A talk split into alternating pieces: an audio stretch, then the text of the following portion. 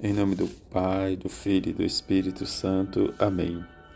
Não tenhas medo daqueles que matam o corpo. Sábado da 14 semana do tempo comum. Evangelho de Mateus, capítulo 10, versículo de 24 a 33. Naquele tempo disse Jesus aos seus discípulos: o discípulo não está acima do mestre, nem o servo acima do seu senhor. Para o discípulo basta ser como seu mestre, e para o servo ser como seu senhor. Se ao dono da casa eles chamaram de Beuzebu, quanto mais aos seus familiares. Não tenhais medo deles, pois nada há de encoberto que não seja revelado e nada há de escondido que não seja conhecido. O que vos digo na escuridão, dizei à luz do dia. O que escutais ao pé do ouvido, proclamai-o sobre os telhados. Não tenhais medo daqueles que matam o corpo, mas não podem matar a alma. Pelo contrário, temei aquele que pode destruir a alma e o corpo no inferno. Não se vende dois pardais por algumas moedas. No entanto, nenhum deles cai no chão sem o consentimento do vosso Pai. Quanto a vós, até os cabelos de vossa cabeça estão contados. Não tenhais medo, vós valeis mais do que muitos pardais.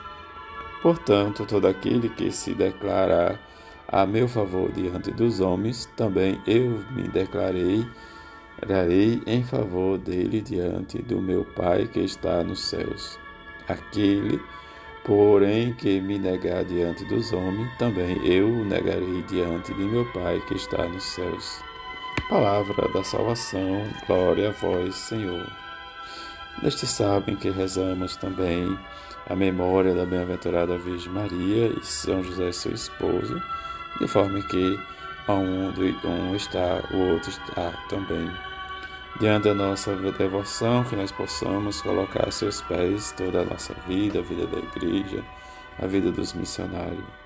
E também hoje a igreja celebra a memória de São Boaventura, bispo e doutor da igreja.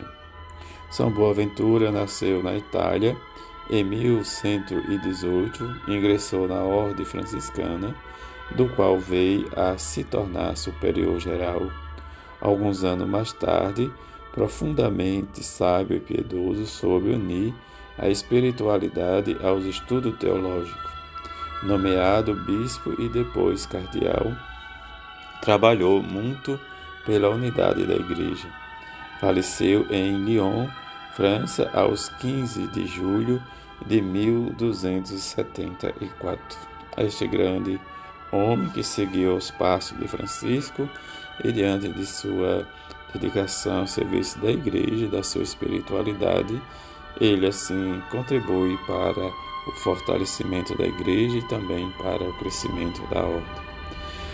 Eu vou morrer, Deus vos visitará e vos fará subir deste país. Diante em que Jacó transmitiu as suas ordens a seus filhos, dizendo: eu vou juntar meus, meu povo, sepultar-me com meus pais na gruta de Mecapela, que está no campo de Efron, o Etita. Diante disso, da partida de Jacó, esta partida em que diz, ele faz toda a orientação para o seu povo.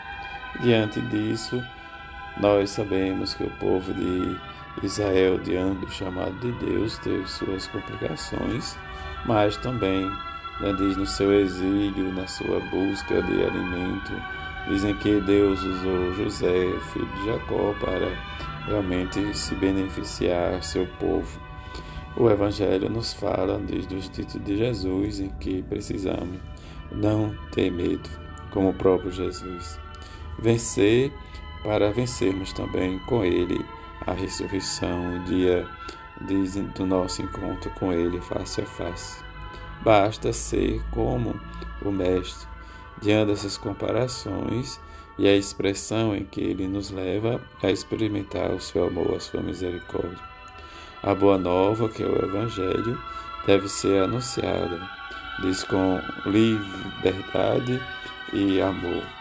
Não tenhais medo, como ele nos diz, sempre nós muitas vezes nos afugentamos das coisas porque vem o medo, mas que possamos também experimentar em nós essa coragem e nos valorizar como discípulo missionário para que possamos sempre anunciar a no, com a nossa voz e não calar, diz a verdade do Evangelho de Jesus.